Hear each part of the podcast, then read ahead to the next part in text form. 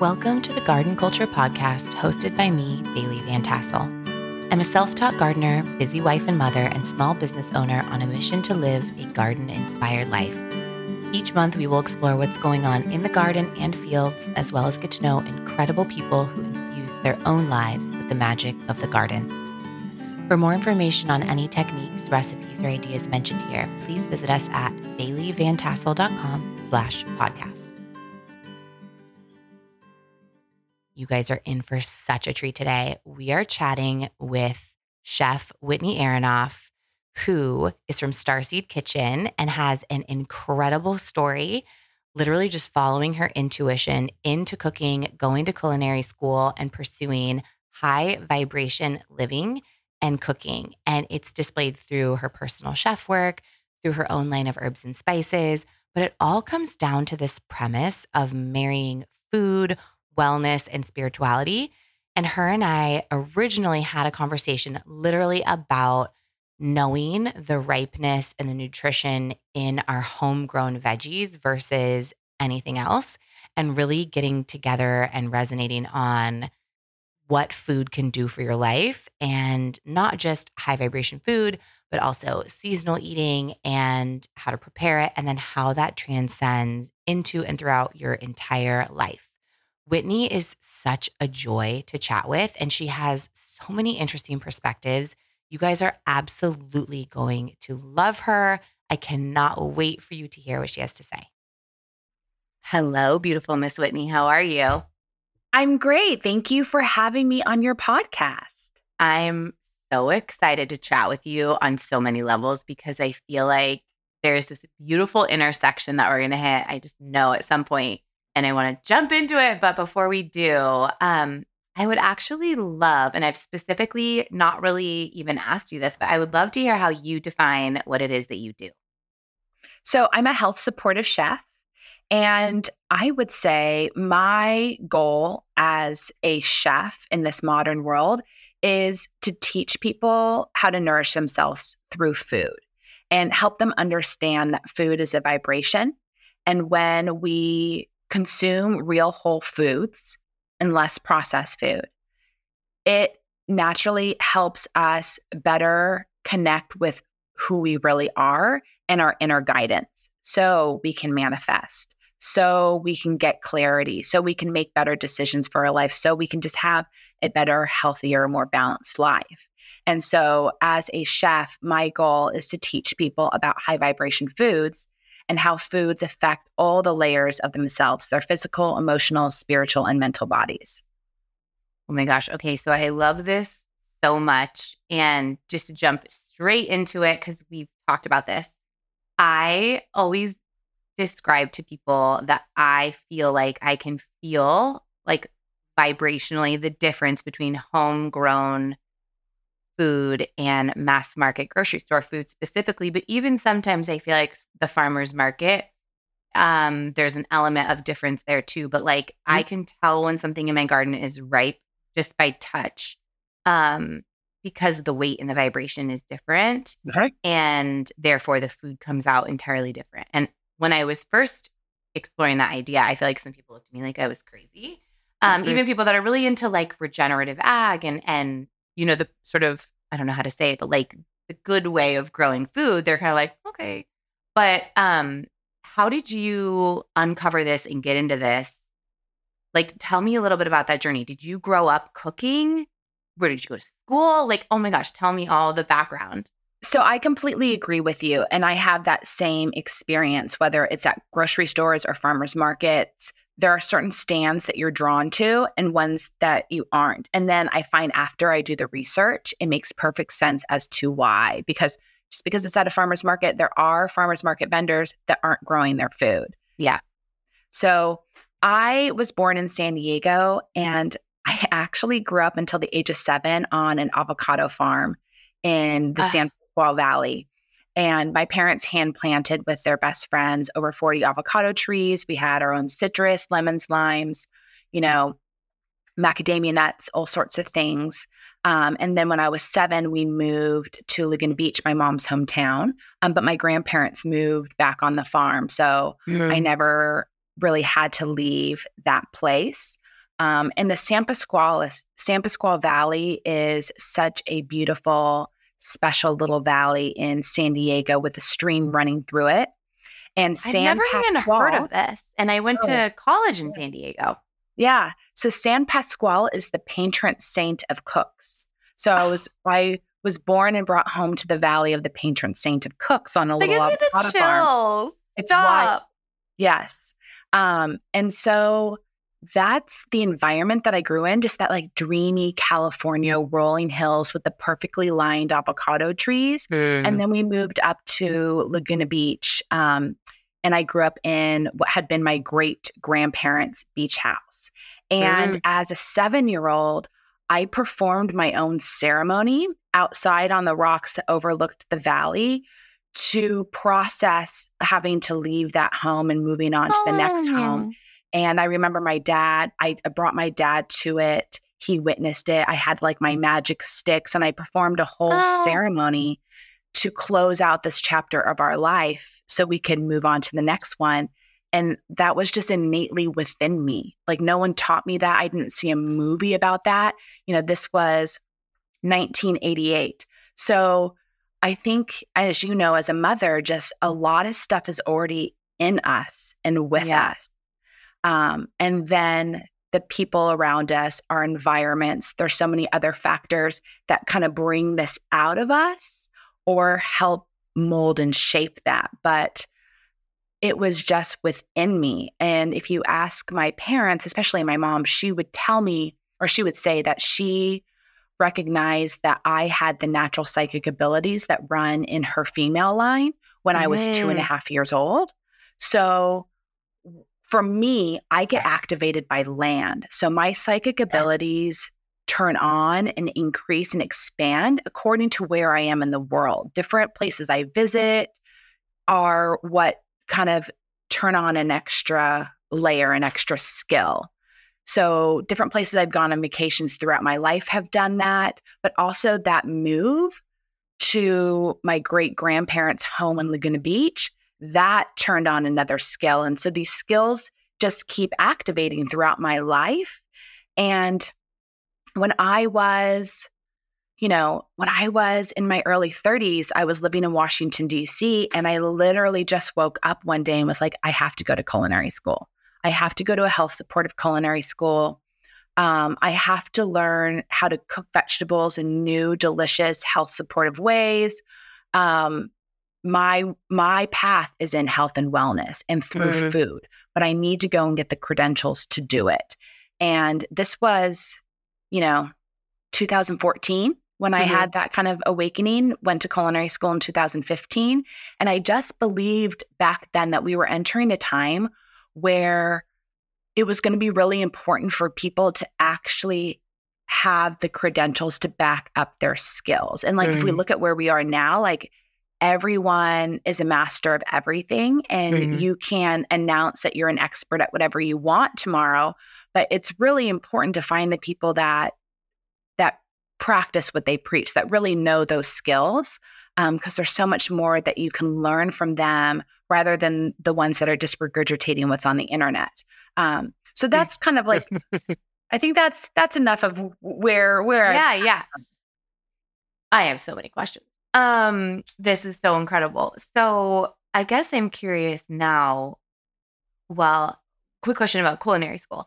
So were you um with that health focus, was that harder to find training for? And how does that differ from if you just go to like the Cordon Bleu or something like that? Yeah, so I went to the Natural Gourmet Institute in New York City, um, which was founded by Dr. Annemarie Colbin in 1970. And it was the only health supportive culinary school in the United States for most of the past 30, 40 years. And and Dr. Annemarie Colbin actually studied with Michio Kushi, who is the modern founder of macrobiotics and who started Erewhon.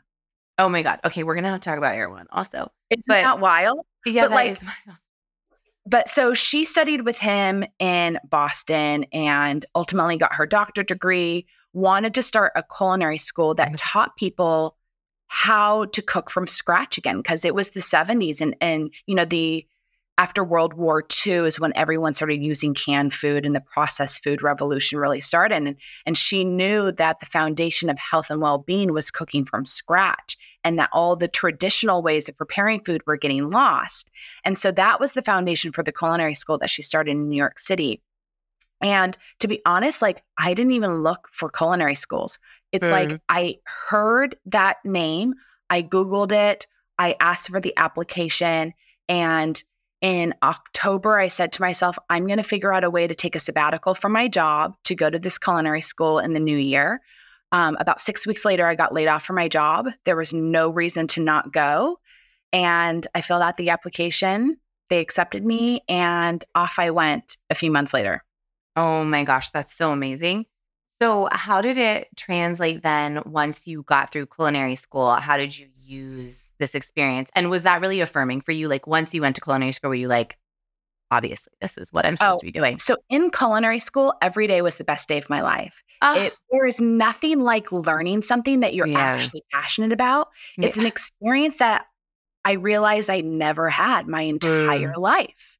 Even even going to college, like to wake up every day and be so excited about what you're learning, to not be able to get enough of your assigned, the assigned reading, all the activities that they had on the weekends, all the extracurricular classes you could take. Like, I just loved it. I didn't mm. want to leave. Mm. And so, what was interesting is when it was over, I didn't know what to do. I, I went to culinary school not to be a chef. I went to mm. culinary school because I simply wanted to learn for myself, but then because I wanted to work in the health and wellness space and I wanted to write cookbooks and share this information with mm. others. And I, even back then, I wanted to do a podcast and I was already a podcast junkie, but I didn't know how to start.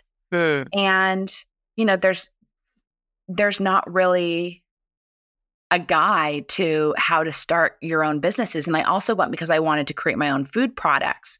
Um, and it was just, you know, having all the ideas in my head of what I wanted to create, having the vision of what I wanted my life look like and not knowing how to start and having no one to turn to to kind of help guide me in that direction. Um, so I really stumbled for quite a few years, um, just working in restaurants and then starting as a personal chef and then um, working for you know, luxury appliance companies and kind of just stumbling. Mm. Um, and things slowly evolving in that direction. So, when did the sort of high vibration component of food come into play for you? So, that had been with me from the beginning, but I was scared to say it out loud and share it with other people because I was really scared about how I was going to be judged and people were going to react. I tend to be a little too ahead of my time.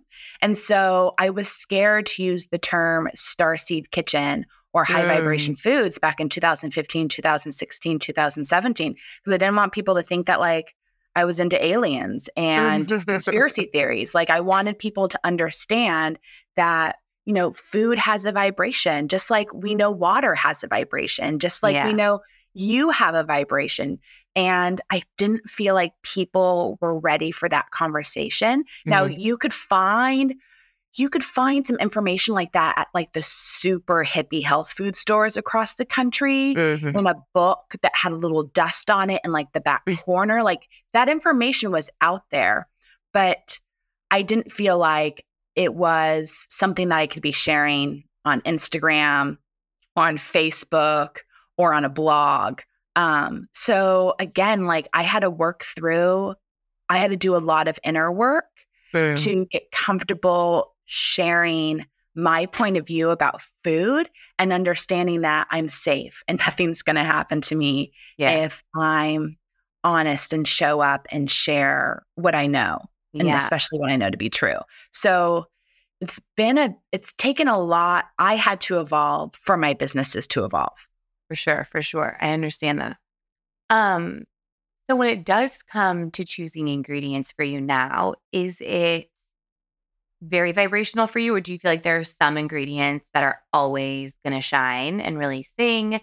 Um, are there certain dishes that you really, really like to make? Is it really personal? Like, do you find like some people just vibe more with certain types of food?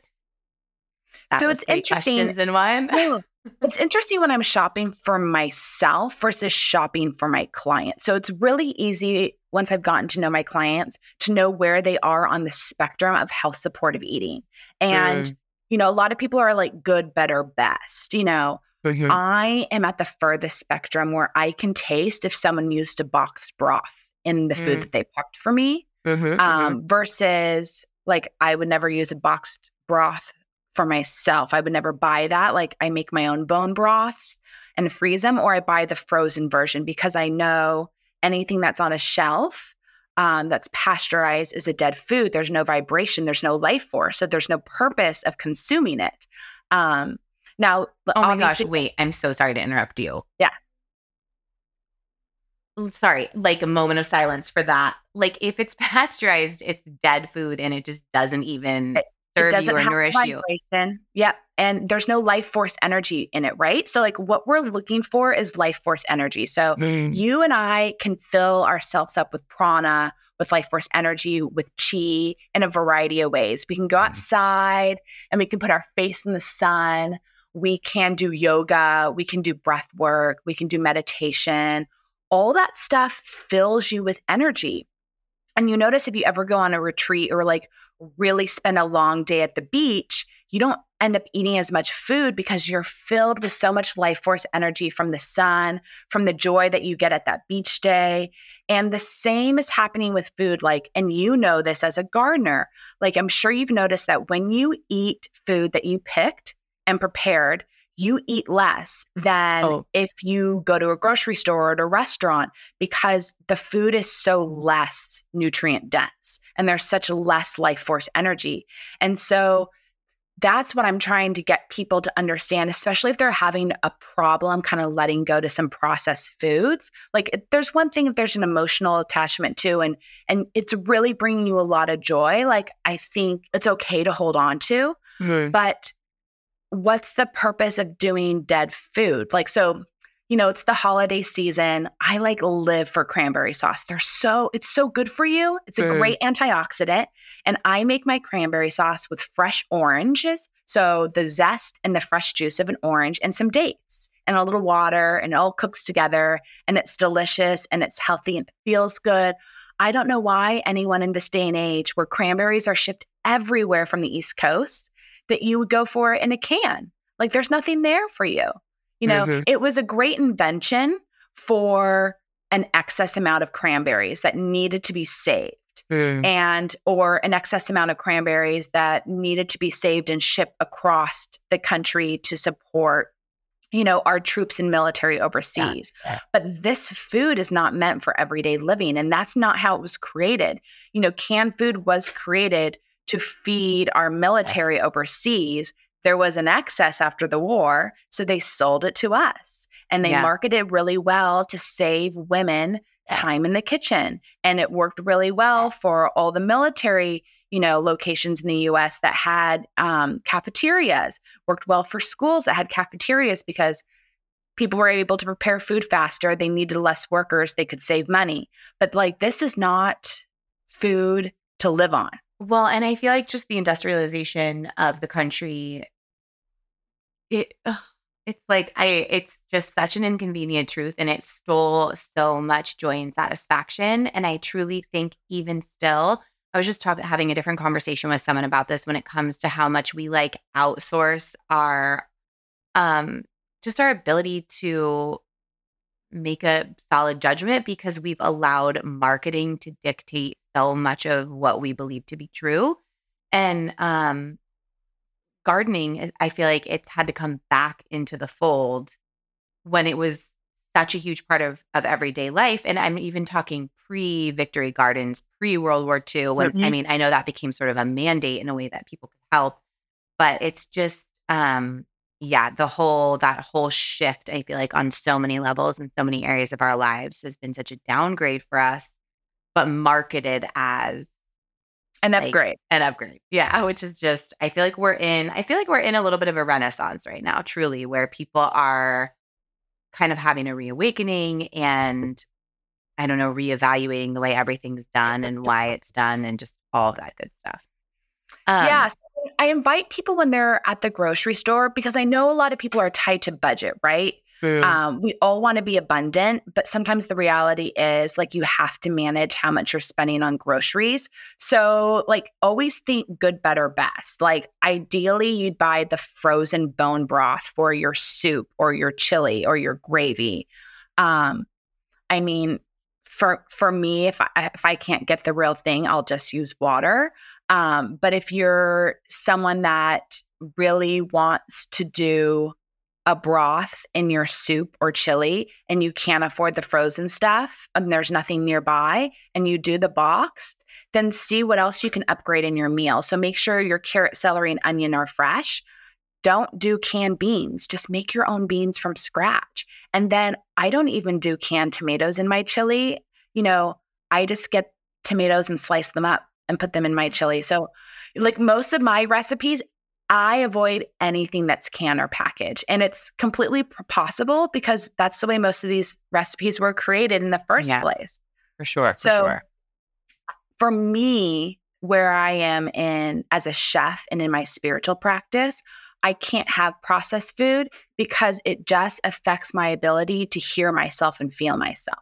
Like it has such a, my food has such a profound effect on my psychic abilities and the my abilities just to navigate my life that I can't afford to eat processed food and not feel good the next day. And I think more and more people are realizing they don't have time to waste on not feeling great every morning. Well, I was going to say, do you think that most people are like maybe similar to you and just are awake to that fact. Like most people are walking around in a little bit of a fog because of their diet, but they just aren't as attuned to it. I think they think that's life and that's yeah. what happens with age.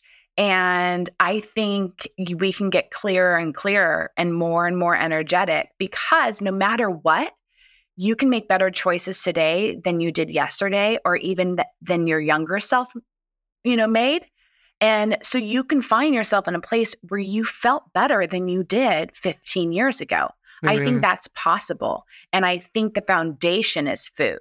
Everything else we do on top of that, all those wellness hacks, the yoga, the walks, the time outside, all the machines, you know, the vitamin drips, like the saunas, like everything else that people are doing, mm. I think that's dessert. I think that's mm. great.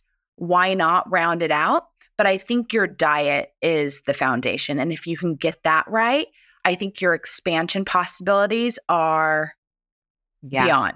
Yeah, yeah. Oh my gosh. Okay. So you've been able to take your knowledge, your passion, everything, and you've developed an herb and spice label.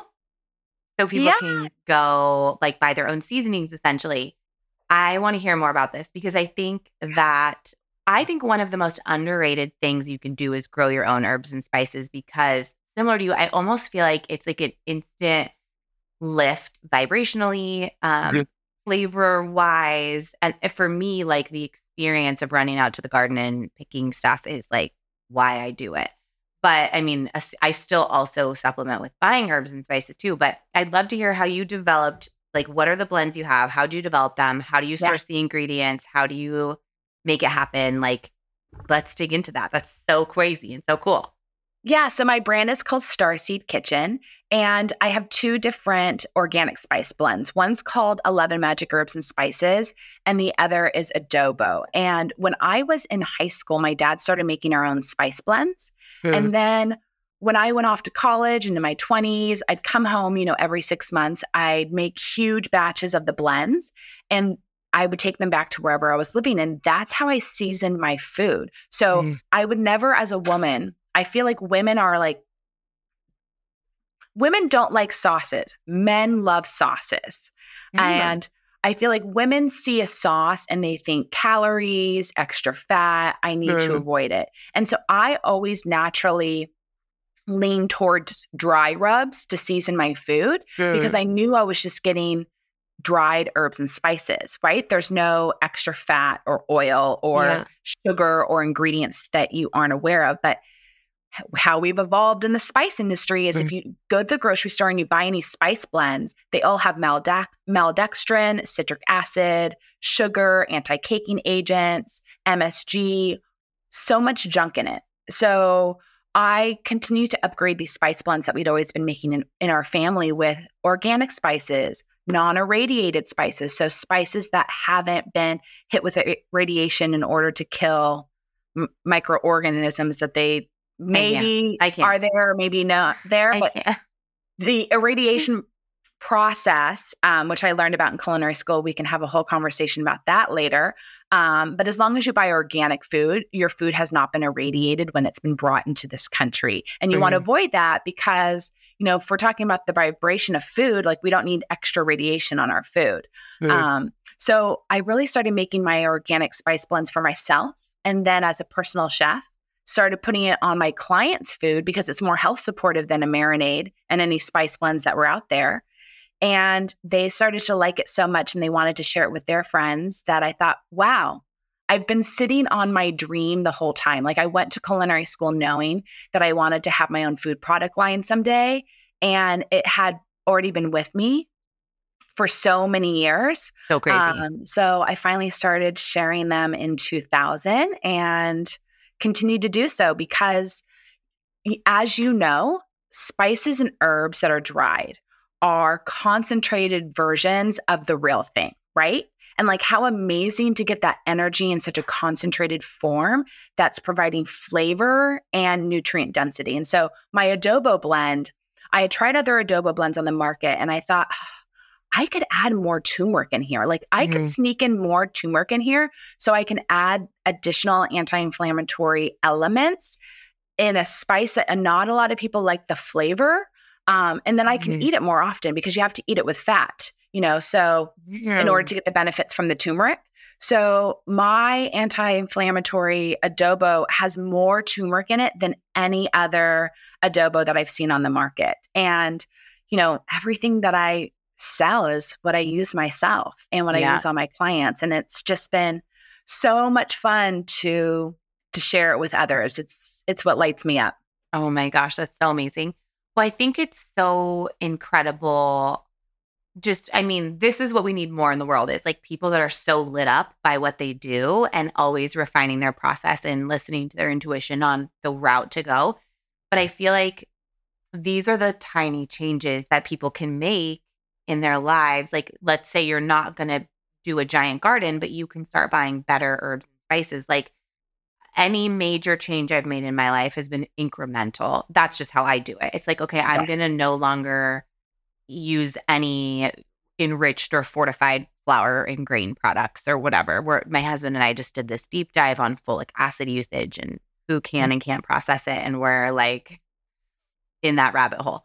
Um, but I think those little changes make it so much easier to then realize, like, okay, I made this great decision and it served me really well. Let's like do another, do another, kind of like habit stacking, but like change stacking.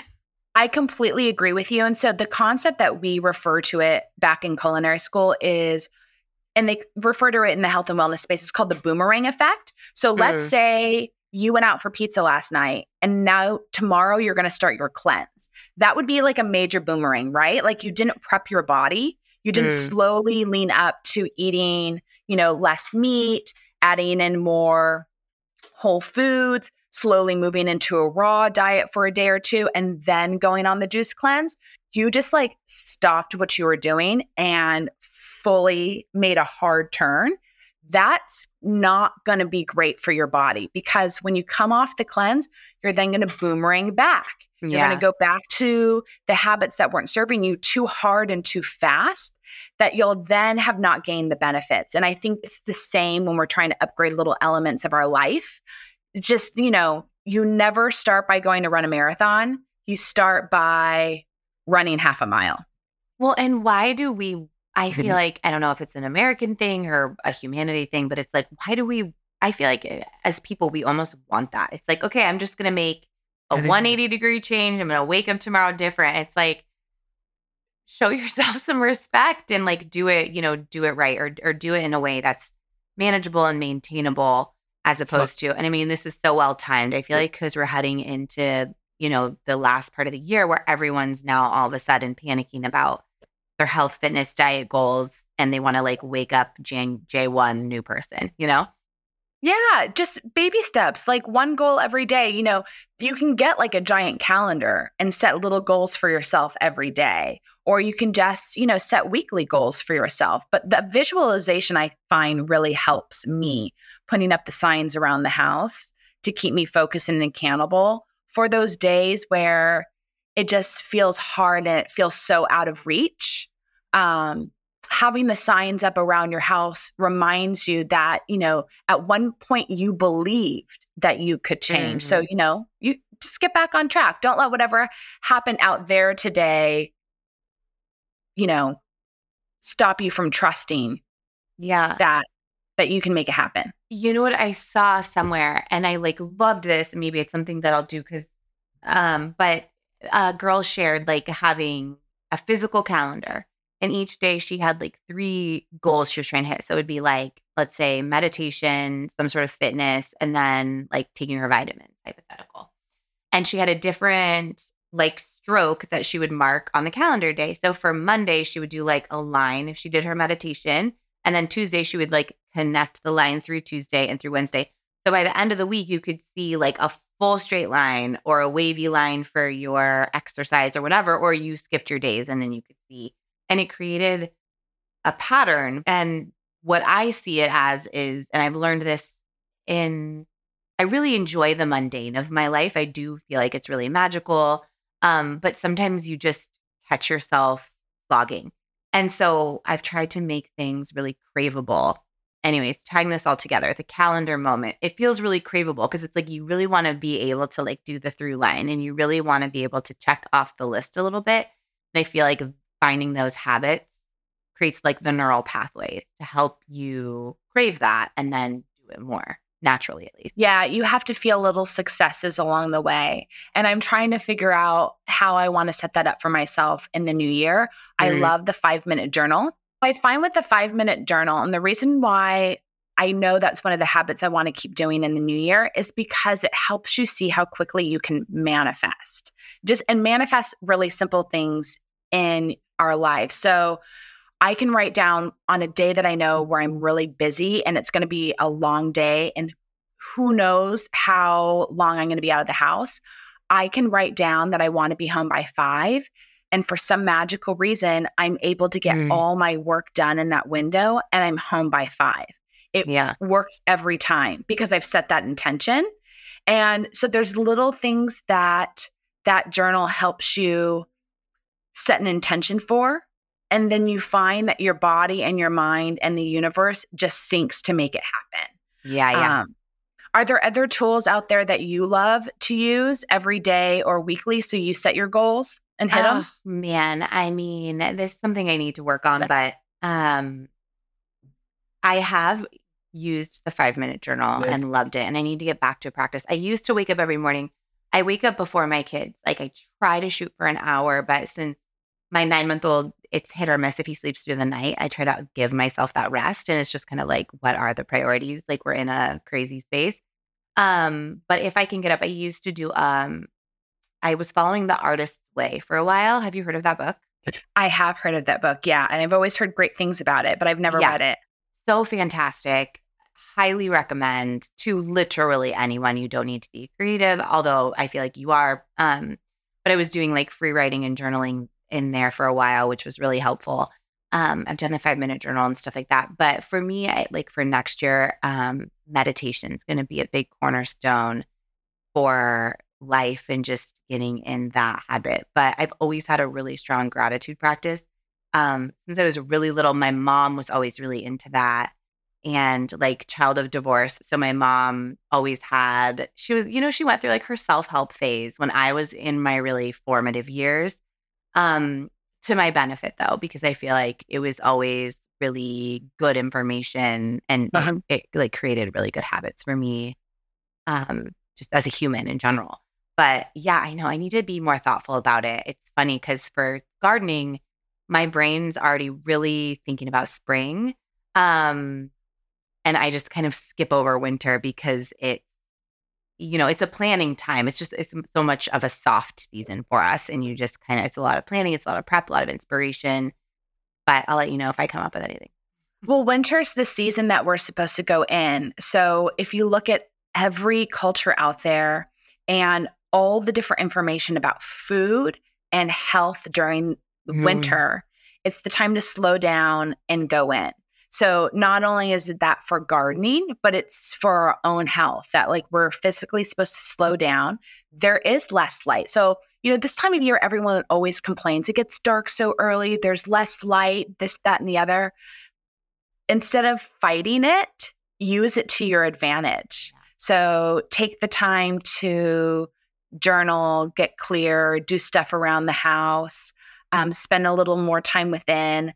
Um, there's a season for everything. We're not supposed to go, go, go all the time. Just like we're not supposed to, you know, sit and, you know, wallow over all the things that we want to create all the time. For sure. Um, there's a season for it. And I love this time of year. I know. I do too. I do too as well. Okay. So, one more question I really want to ask. Well, a couple more, but um, I want to hear more about from the food perspective.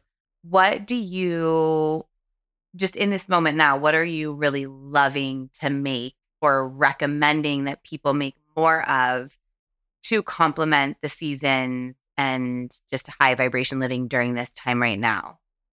So, really simple food that's fresh. So, when you see those little white turnips at the grocery store, they're called Tokyo turnips. They're my favorite. Um, oh. Buy them. Oh. They're like such a treat. All you have to do is slice them in half and you can roast them. So good with roasted vegetables. You can throw them in with a soup or a stew with slow cooked short ribs. I mean, but you can just keep it simple. So this time of year, like simply blanch or simply roast in the oven mm. a Tokyo turnip if you see it. Or don't be scared of the different winter squashes that are out there. Just buy one, buy small because it'll be easier for you to slice if you aren't familiar with working with these different squashes. So mm-hmm. always buy small. Then it's easier for you to cut, take out the seeds, simply roast with really good sea salt. I like Redmond real salt. Same. And then die hard. Yeah. Do a coarse black pepper. So if you go to the grocery store and you look at black peppers, you'll see if you're at a good grocery store, there'll be multiple types of already already cracked pepper and you want the coarse, not the fine. Mm-hmm. That's going to give you great texture and better flavor. So when you roast the squash, when you roast the turnips, when you roast whatever vegetable it is, just that olive oil, good sea salt, coarse black pepper is really, really nice. Um, this is the season of the vegetables. Mm. And, you know, the other thing I always suggest to people if they've never done this before, but you know, start to get in the habit of washing your rice and ideally soaking your rice overnight. Um, oh. And then oh. looking into what other grains should be washed and soaked before you cook them, and then see how much better you feel. Wow. So, what does that process do? So, that process first, we're cleaning the grain, right? Because a lot of hands touched it, and God knows how long it took it to get to us, right? Yeah, yeah. So, we want to wash the grain before we cook it, but then we soak it because we're reactivating it. So, we're mm. bringing it back to life. We're allowing it to slightly sprout or germinate or ferment. And then when we cook it, our body can more easily digest it. And you know, assimilate those benefits. Because as we know, if you don't digest your food, you aren't really absorbing any of the benefits. These days, people call that leaky gut, but mm-hmm. it's been an issue. I think it's more of a modern issue, going back to the fact that most of us don't know how to properly prepare our food, or we're just under great amount of stress and it's really affecting our mitochondria. So if you are in a space where you can't control your stress, you still can control your food. Mm. And so just cook simply, cook from scratch, and then start to discover the traditional methods of preparing your food. I mean, I think that's such a hack right there. I just, that's mind blowing. I think that's a big shift. Like, I don't, I would be so curious, but I would wager to say like less than 10% of the people that I know soak their rice, let alone wash and soak. Well, um, I'm the type of person, and you're a mom and you're a wife, and I'm sure you are trying to think, what am I going to make for breakfast, lunch, and dinner tomorrow? Like you got to make sure it's already in the house. So if you're already thinking about breakfast, lunch, and dinner tomorrow, you can decide, oh, you know what would be really nice is if I can just saute a bunch of the veggies in the fridge and um and serve it with some rice. I'll just go ahead and soak one or two cups of rice now. Let me just go ahead and wash it off, Yeah. put it in a bowl with water, just leave it to the side. But the best benefit of learning to do this is your rice will cook faster Like, oh. because it will have hydrated. So it cooks a little bit faster. Um, and everyone will feel a little bit better too. You know, less energy is going to go to processing the rice yeah. and more energy will go back into into your body and all your cells. Yeah, yeah, yeah. No, that's so amazing. I mean, it was a shift. We I had a couple of shifts when now because now I feed a family of five, almost Okay. three full meals a day from scratch, and um, I don't make separate food for everybody. Like you get what I'm making you for the most part. So I do know the kids have some preferences, and I honor that because I have preferences too. My mom came over to our house once, and we do not do a lot of sugar that's like widely known about me, but like here and there. And um, she noticed that we had like three or four different types of like jam jelly um in the house because everyone just has a really strong opinion about the jelly slash jam. And I'm very restrictive with the kids still because I can be on like I don't think they ever need to consume in a product more than like six to nine grams of sugar, added sugar. I'm like really funny about that. And so there is like a jam uh Crofter's on the market that does a good job. And it's like in a pinch we need to make a PB and J. You know, I'm not going to fully deprive my kids, but anyways. And then I've got mine, which I barely ever have, but it's such a treat. I have the bowl my mom, and then I get to have the jar, and it's just like whatever. Anyway, Joe has to have his Concord grape, and I'm like, you're How funny. killing yourself with this Smucker's, but it's fine. Um, him and I love to have these. He recently went to the store and brought home like 89 cent sliced white bread. And I was like, Are you trying to mass murder the family? And, Like, I was like, you know what we're gonna do? Okay, no judgment, babe. We're all learning. Leave this in the pantry. And in like two months, when it doesn't have any mold, we're gonna revisit the conversation. And Uh, yeah, and Yeah. just let's just ponder this not to throw anyone under the bus that i just said you know everyone choose your own adventure on the jam but um anyways i love those tips and i do think oh so the up levels i was kind of talking about when you're cooking for a big family with the whole rice is number one was was prepping like like kind of the idea that as a busy like wife and mom you shouldn't always be making dinner at dinner time you hopefully you Mhm. can actually get to a point where you're just kind of assembling at dinner time because that's such a Mhm. crazy time um, so that's thawing the meat, soaking the rice, like prepping the sides, doing that. But then we recently, we're now like, um, we're more than a one pound of meat family. Like that's, Uh-huh. you know what I mean? You kind of, that's what everyone buys. That's how it's packaged for you. five Um, people. And so now we're like, we've gone above that. And so figuring out quantities for everyone has been a journey, but it felt like a really fun milestone, really. Cause I was like, oh my God, look at us. Like we graduated to, we're two pounders now, plus leftovers and all that. But, Yeah. um, so if I was making meatballs for your family, I'd probably make two and a half to three pounds. So Yeah. that way there's a few extra meatballs in the fridge for that one person that just wants to walk by and grab a snack, right? yeah, for sure. And it is, it's in, it's just all, it's all practice. And I feel like that's so much of life. And, and I've learned so much of that through raising kids. It's like they can pretty much do anything. Um, their physical limitations, I feel like they can physically do way more than you would other ever think. And in American culture, we tend to over we tend to over assume emotion their emotional capacity. Um, but anyways, it's all practice, practice on how to eat, practice on how to, you know, all the things, nourish, prep, do that. Okay, so Yeah. final question. What is your favorite book? So I have so many, but With you. one of my absolute favorites is called the New Whole Foods Encyclopedia. And this was actually assigned reading when I was in culinary school, but it continues to be one of my most favorite books ever. It's by Rebecca Wood. And Rebecca Wood actually studied with the woman, Dr. Annemarie Colbin, who started my culinary school. She also studied under Michio Kushi, who started Erewhon and she is a face reader. So she can look at your face and figure out everything that's going on with your digestion, with your organs, with inflammation, everything. She is like the great aunt everyone deserves to have. And this book is like the encyclopedia that should be in everyone's kitchen.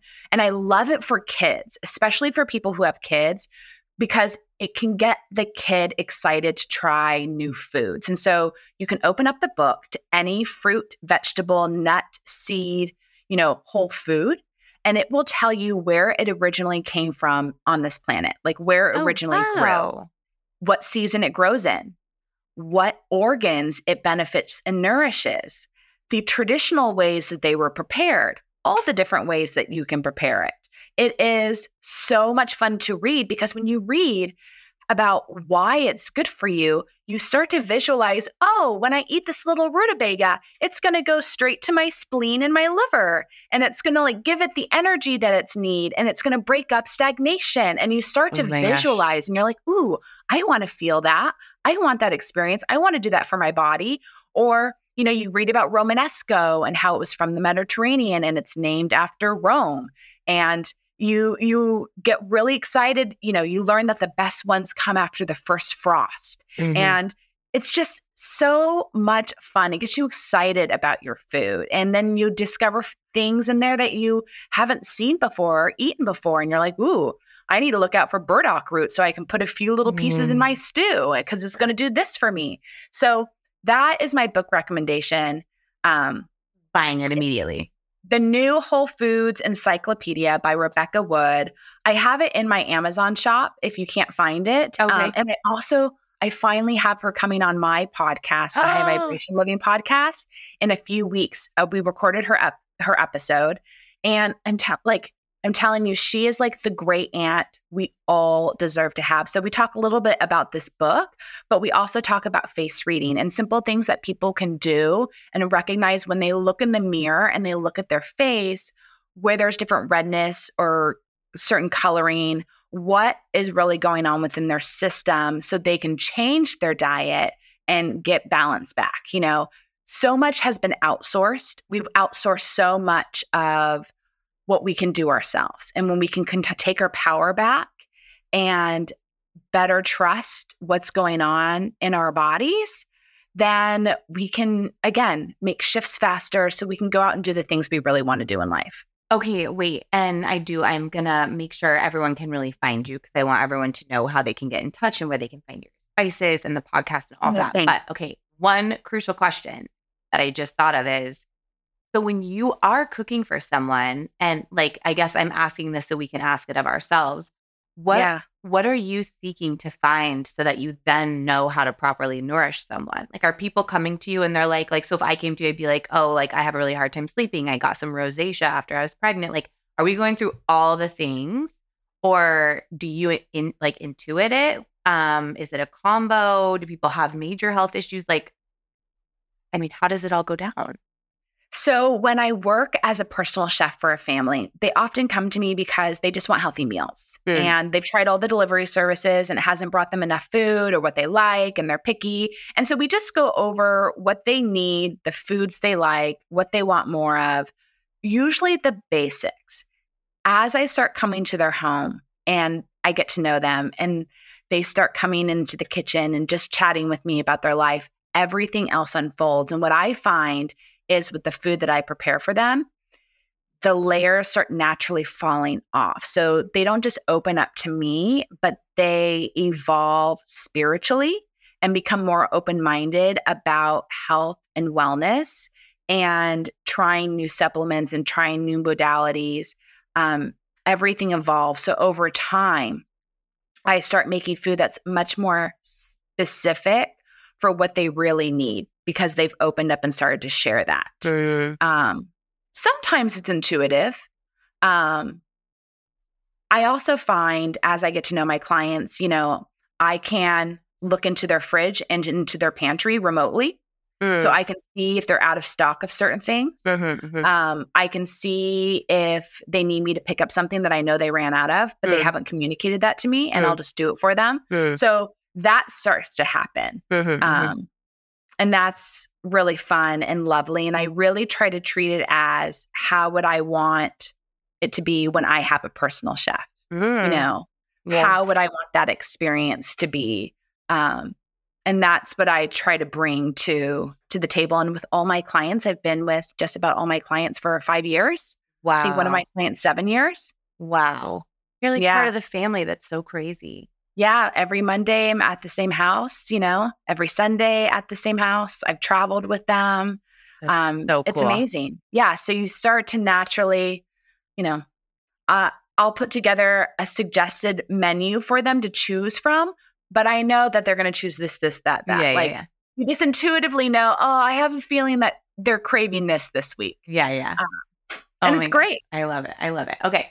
So, how can everybody get in touch and just get more of your goodness? Thank you. Well, you guys can find me on every social media channel as Whitney Aronoff. And my website is Starseed Kitchen, and that's where you can buy my organic spice blends. If you're in Los Angeles, you can shop at any Erewhon, and the Starseed 11 is in the Erewhon shops, but the adobo is only on my website. And I also have a podcast because I love just talking about where food, wellness, and spirituality meet. And that's called the High Vibration Living Podcast. And I believe those are all the great places at this time. Amazing. Thank you so much for enlightening us today and just sharing all of this. Um, truly just so lovely. And you're doing such incredible work. I'm so excited to follow your journey and like see what's next.